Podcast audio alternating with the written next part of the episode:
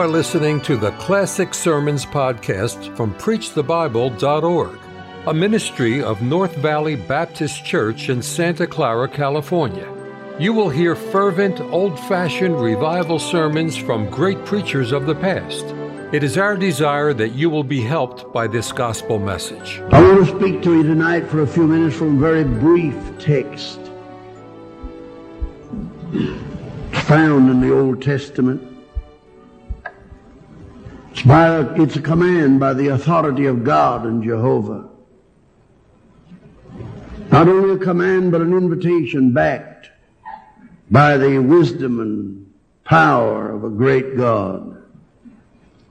If you do not hear my sermon tonight, or if you hear it and forget it before you leave the building, I pray you'll not, you'll let this text remain with you.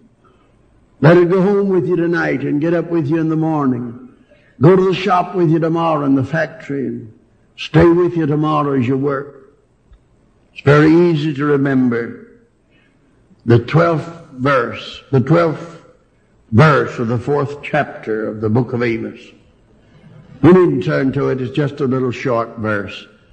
Prepare to meet thy God, O Israel. It's an old text. Old familiar one. Prepare to meet thy God, O Israel. Israel had locked herself up in a spiritual penitentiary. And the heavens had become brass. And God in this chapter has been recounting the ways that He's been trying to call them back to repentance. Said, I called you in the days of adversity. I called you in the days of prosperity. I called you in the days when you marched home from the battlefield victorious. I called you in the days when your young men were slain with a sword and the stink of your horses came up in the camp, caused it rain upon one city and not to rain upon another city until you wandered from one city to the other to drink water. He said, I did all of that. And he said, Yet thou hast not returned unto me, saith the Lord. Thou hast not returned unto me, saith the Lord. Now God says, there's, I've exhausted every reasonable means of grace for your salvation.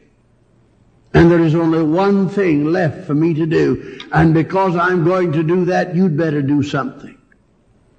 And that's to bring a judgment. And because I'm going to bring that judgment, you'd better get ready to meet your God.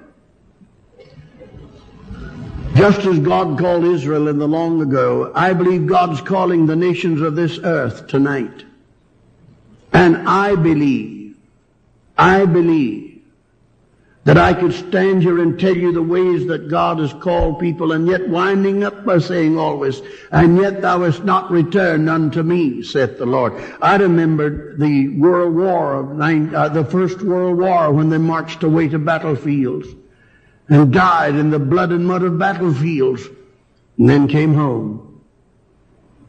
And then I remember when we went into the roaring twenties and prosperity and even little boys seemed to be a Midas and everything that touched turned to gold. And prosperity such as we'd never experienced and yet we didn't return to God. And then in 1929 the little soap bubble of prosperity burst and we went into a recession until 11 million people stood in the streets unemployed. And then I like to remind people also that after 10 years of unprecedented spending, and they don't remember this, after 10 years of unprecedented spending, we still had the same amount of people unemployed until we started World War number two. The same amount. And they marched away to die in the blood and mud of battlefields in World War number two. And while that was going on, back here at home, wives and mothers and sweethearts and sisters were dancing like they were dancing on the coffin of their dead loved ones, and yet we did not return to God. Then that war was ended and we came back, and then Korea came. They died on the frozen slopes of Korea, but we didn't return. And then we went into another Vietnam, and for 12 years, multiplied thousands of others died. Now that is over. But we've not returned to God. They're drinking more booze. committing more crime. And now, my friends, legalizing the most outrageous and outlandish things that can be thought of. The smoking of pot and hash and all the rest of it. I was in Egypt the other day. Just last week we're in Egypt, Ronnie and I. You know what it is for smoking marijuana in Egypt? 25 years in prison if you're caught. Just smoking. You know what it is for selling dope? Shot dead on the spot. That's what it is for selling dope. That's what it is. Not in this country. No, we now can have no prayer.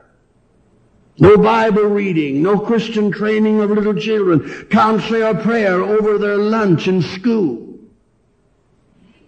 In a country that was founded by people who landed at Plymouth Rock that could walk through the night. They could freeze, they could starve, but they couldn't start a fire until sundown on the Sabbath because of religious convictions. Where's that gone? Now we've come with the bill to legalize abortion, which is nothing more nor less than legalized murder. Call it live whatever you want to. The destruction of human life is murder by any measure you want to measure it by. Amen. You say, Brother Lakin, that's shocking. I don't care how much it shocks. I'm going to say it. And I'm going to keep on saying it. We're living in a day now when somebody's got to say something somewhere. God said, I placed you as a watchman upon Zion's wall. And if you see the sword coming and fail to warn my people, their blood I'm going to require at your hands. Bloody hands. Their blood will not drip from these hands. Amen. I'm going to tell people the truth. The nations unborn shall be there in the judgment. Up from the ash banks and the sewer pipes and the cisterns will come nations unborn. Little feet that never prattled over the floor will find their way to the judgment. Little tongues that never cooed mommy and daddy will find their way. Little hands that never fondled and fingered your face will find their way to the judgment. You, say, Dr. Lakin, do you think we're going to have a great revival? I see no evidence of it. I see no evidence of it. Fact of the matter is, I'm not looking for it much. Why? Because I think we're now living in the days of the apostasy. He said, He shall not come except there be a falling away first. And when He comes, shall He find faith upon the earth. There'll be a famine, he said, not of bread, of water, but a famine of the hearing of the word of the Lord. That's what he said will happen. That there is a famine of it today. You once went to church and listened to a preacher preach. You expected to hear a man preach that believes something. Go to a great many of the organized systems today and listen to a man and you said, is he an infidel or is he a believer? That's the reason people ought to get out of these infidel churches. They ought to get their children where they can hear the gospel of the Son of God. You say, Dr. Lakin, I'd have to drive 20 miles maybe. A woman told me the other day, I'd have to drive 20 miles to get my family in this fundamental Baptist church. I said, don't you think it's worth driving 20 miles to get your children where they can hear the gospel? You wouldn't think about letting your children have food that was condemned by the Pure Food Act or the Pure Food Law that if it's not fit to feed their bodies, you should not allow them to have spiritual food, my friend, which is contaminated and will destroy their souls. You're not allowed, you ought not to do that. That's the reason I believe God's blessing these great independent fundamental Baptist churches. That's the reason. You said, what's the, what's the remedy then? There's never been but one remedy for apostasy, and that's judgment. They didn't have a, a revival before the flood, or they wouldn't have had a flood. They didn't have a revival in Sodom and Gomorrah, or the, the cities of the plains would not have burned up. And the only thing that'll stay the hand of judgment from the world tonight, I believe, would be a revival of old time religion. But we're hearing a group of young people today that's never seen an old time revival. They've never seen an old time, heaven born, God sent, Holy Ghost revival. They've never seen one. They've never seen one. We need tonight, my friend, to realize that judgment is coming. The judgment of God is upon us. The judgment of God is upon us. He said, what are you doing today, Brother Lakin? I'm doing mostly now. Trying to get people ready for the judgment and getting them ready for the Lord's coming. He said, prepare to meet God. Prepare to meet who? Prepare to meet the only one that knows us. Individually tonight, I want to talk about meeting God individually. The only one that knows us. He knows our future. He knows our weaknesses. He knows our dangers. He knows our enemies. He knows the perils that crouch at the doors of our souls. And knowing our sins and our weaknesses and our dangers, he says, prepare to meet God. Prepare to meet God. Now the scripture makes it very clear that men, when they're born into this world, come to the years of responsibility, they're not ready to, they're not ready to meet God. Oh, I know some people say that we're born innocent and without sin. The Bible doesn't say that. The Bible said, I was conceived in sin. I was conceived in sin and born in iniquity, God says, that every man is estranged from his mother's womb. That's what the Bible says. They have to be born again and you're going to have to meet God. You may not want to. You can't pass him off. You can't shrug it away. You can't just shrug off God. You can't do that. You've got to, the inevitable why.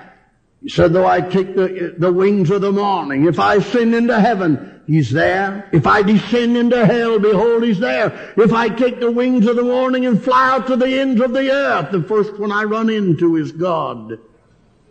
You can't get away from him. You can't avoid him. You can't escape him. You can't get away from him. You can't get rid of him. Somewhere you have to meet God.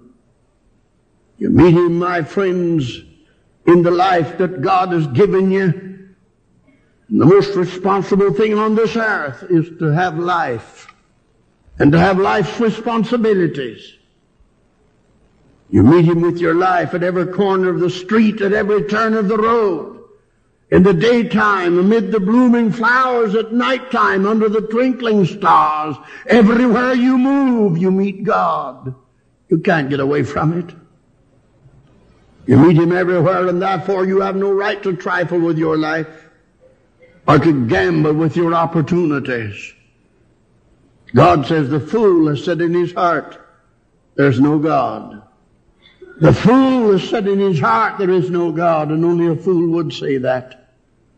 Let me show you something tonight, the young, in view of judgment and immortality and in view of the God who lives and moves among us. We have no right to gamble with our lives, trifle with our opportunities. God gave you a life. What have you done with your life? You got people living in the city of Akron, if they were to die tonight, they wouldn't be missed 24 hours except by their immediate family. I thought what a marvelous testimony it was to a man when I stood here to preach the funeral of the founder of this church to see 6,000 people or more gathered in and about and 38,000 people to pass by a casket to see him. What a life. Listen, and yet there's some people that if they were to die, they wouldn't be missed 24 hours except by their immediate family. I remember preaching one night. I was preaching one night in Toronto, Canada.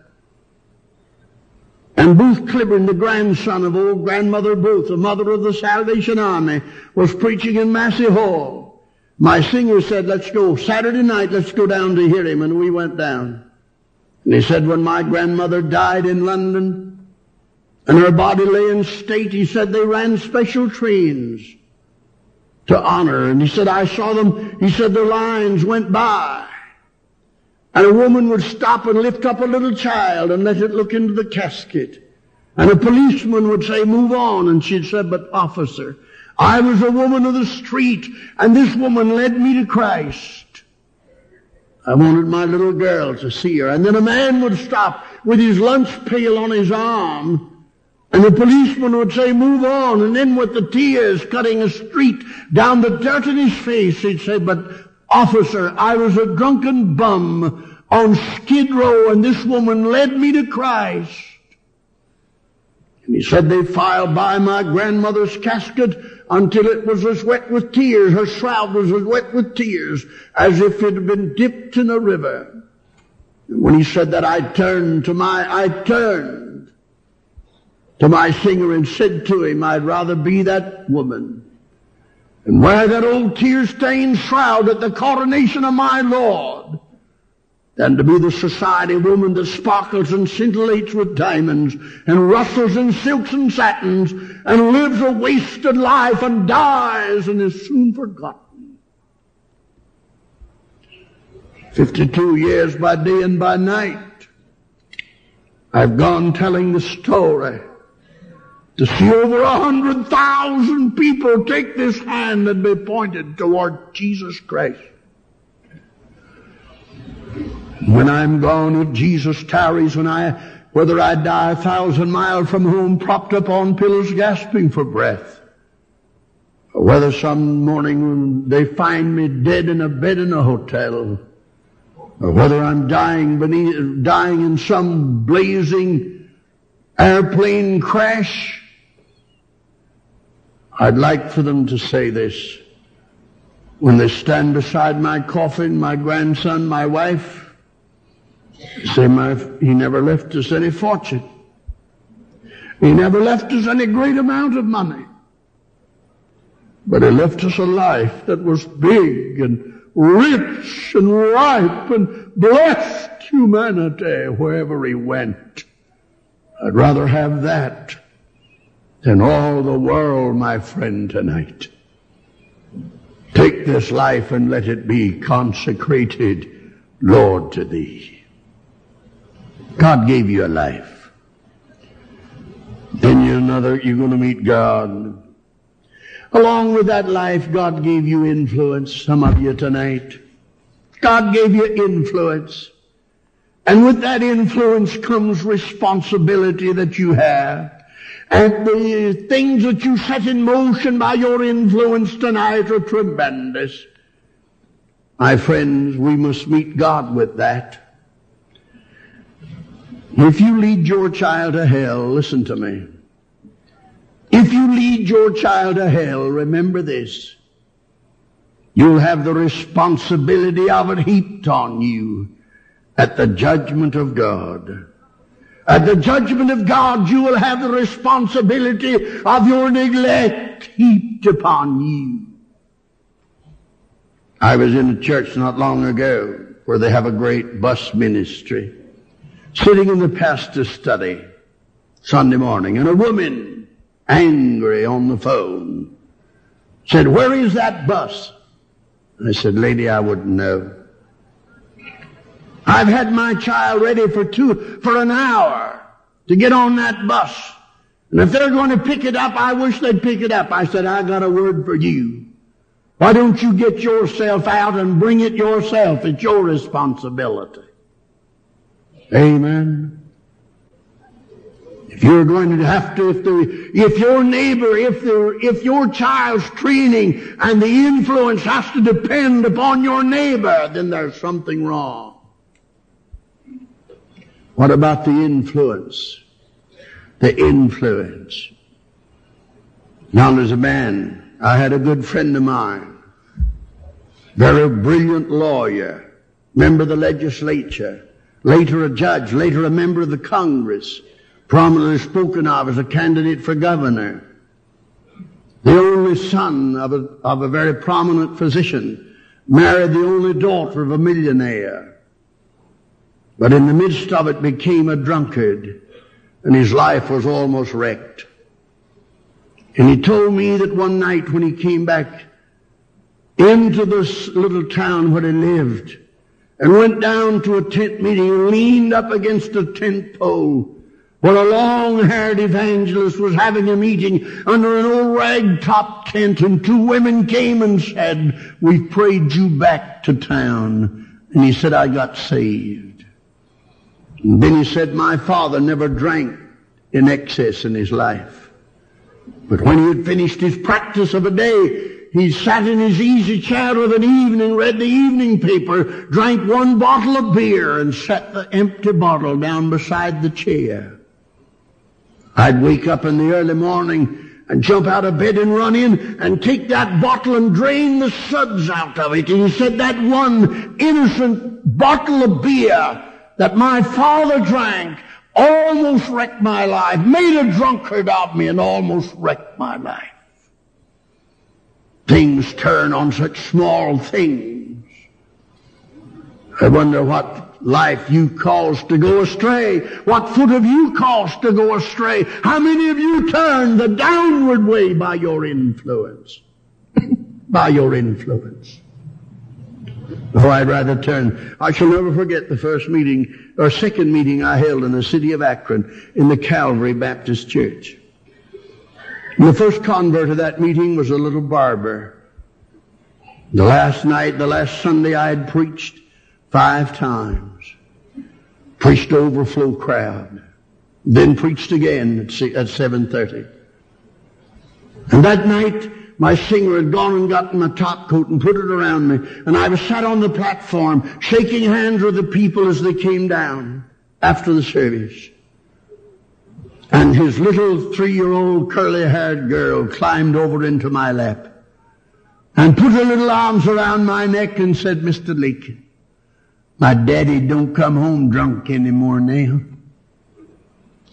I said I'd rather had that little girl to have said that than to have been President of the United States. God gave you an influence. What have you done with it? What have you done with it? You got businessmen in this city. If they'd come out and out for Christ, you could win the business life. Professional men. If they'd come out and out for Christ, you could win the professional life. You got young people. If they'd come out and out for Christ, you could win the young people to Christ. You could win the young people to Christ if they'd come out and out for Jesus Christ. When I stand in His prison, you're going to have to meet God in another place. I know we don't like to talk about this, but sooner or later, there's going to be crepe on your doorknob. Sooner or later, you're going to have to meet God. Sooner or later, the camel's going to kneel at your tent door. And in death, you'll have to meet him. There'll come some storms down at your house some of these nights. And you're going to need him. Or down yonder some night when things are growing, when your feet's growing cold and the death rattles in your throat and the death dew is on your brow. The things of earth begin to grow vainly dim. Then, my friend, when you're slipping out from the shores of time, you're going to need it. It won't be a hundred years from this moment until every man and woman, every little boy and girl, everyone in this room will be in the cemetery. The evening zephyrs will be singing their sad songs above our graves, and we'll be either in heaven or hell. In heaven or hell. I want to speak tonight a hundred years from now, there'll not be a person in this building above the ground. Above the ground. I wonder when it will come. In that death, in that hour of death. I've seen all classes of people die. Seen them die with lingering illnesses. I've seen them die suddenly. I've seen them shot down instantaneously. Come when it will. Have you ever imagined what it would be like You say, Dr. Lakin, I'll never die that way. No. No, you're not, you don't think you will. You know what you're living in hopes of? You're living in hopes that you'll have a long, lingering illness. And you'll have an opportunity to get saved. You'll not be cut off instantly. Dr. Bill Rice said he was, he was holding a meeting and staying in the home of a mortician. This mortician said to him one day, I want to take you in the, in the display room. And he took him in the display room and he showed him this beautiful casket and he said, I want you to feel how soft it is. And I felt of it. He said, isn't that beautiful? I said, as caskets go, yes. If there can be anything beautiful about a casket. Then he said to him, he said, Bill, this was not made for a dead man or a dead person. Whoever uses this was alive when this was made. He said, I went away. Ten days later, I was in another city and a delegation came to the meeting. And they said, Dr. Bill, did you hear about so-and-so? The mortician dying? Said he fell dead. And they buried him in that same casket. I wonder if he, he didn't ever imagine that was his. I wonder if mine has already been made. I wonder if yours is already in town. How would you act if you knew it were? My good friend Dr. Walter Lecklatter of the old Stockton Street Baptist Church in Richmond, Virginia, gone to heaven now. Dr. Lecklatter said, I was preaching in, in Washington, D.C. I went back one night and said to a man, will you come? He shrugged his shoulders and said, I'm all right. That night as his wife went out of the choir, she said, why did he want to embarrass my husband? He's all right. Ten days later, I was back in the city. My phone rang in the hotel. And the lady said, Dr. Lecklatter, will you come over quickly? My husband's dying. I rushed across the city and up to the door. I rang the bell. She came to the door and said, go in, Dr. Lecklatter, quickly. I said, he's all right. She said, oh, why do you say that? He said, you remember when I tried to lead him to Christ ten days ago and you hauntingly said he's all right. But she said, my God, Mr. Lecklatter, he wasn't dying that night. I went in and he said, Lecklatter, pray for me. And I said, you're all right. Oh, he said, why do you say that? He said, you remember when I tried to lead you to Christ ten days ago, you shrugged your shoulder and sarcastically said, I'm all right. But he said, my God, Mr. Lecklatter, I wasn't dying that night. You don't think you are. But you're going to come face to face because you've got an appointment with it. It's appointed or fixed in which you'll meet God in death. I was preaching in Augusta, Georgia. I said to a man, are you saved? He said, no. I said, will you come tonight? He said, not tonight. I said, if you knew this were your last night on earth, you would, wouldn't you? He said, this is not my last night. I said, you want to bet? He said, what do you mean? I said, that's what you're doing. You're betting God your soul against hell that this is not your last night.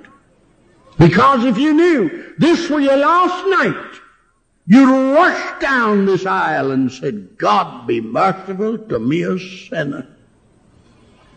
You just let an angel slip out over the embattlements of heaven tonight and come and stand right here where I am. And say between now and tomorrow night, five people out of this audience is going to be in the coffin. You think what would happen in this audience? No, but you're well tonight. And you're not concerned. Amen. Don't wait until the grim hour. Don't wait until the icy breath is blown in your face. Don't wait and then try to make it. No. Today, if you hear his voice, don't harden your heart. Then you say, I'll die and it's all over. No, because you got to meet God again. We're at the judgment. Thank you for listening to the Classic Sermons podcast from PreachTheBible.org, a ministry of North Valley Baptist Church in Santa Clara, California. To listen to many more powerful sermons, visit our website, PreachTheBible.org. If you enjoy Christian music and programming, visit knvbc.com for Christian music you can trust.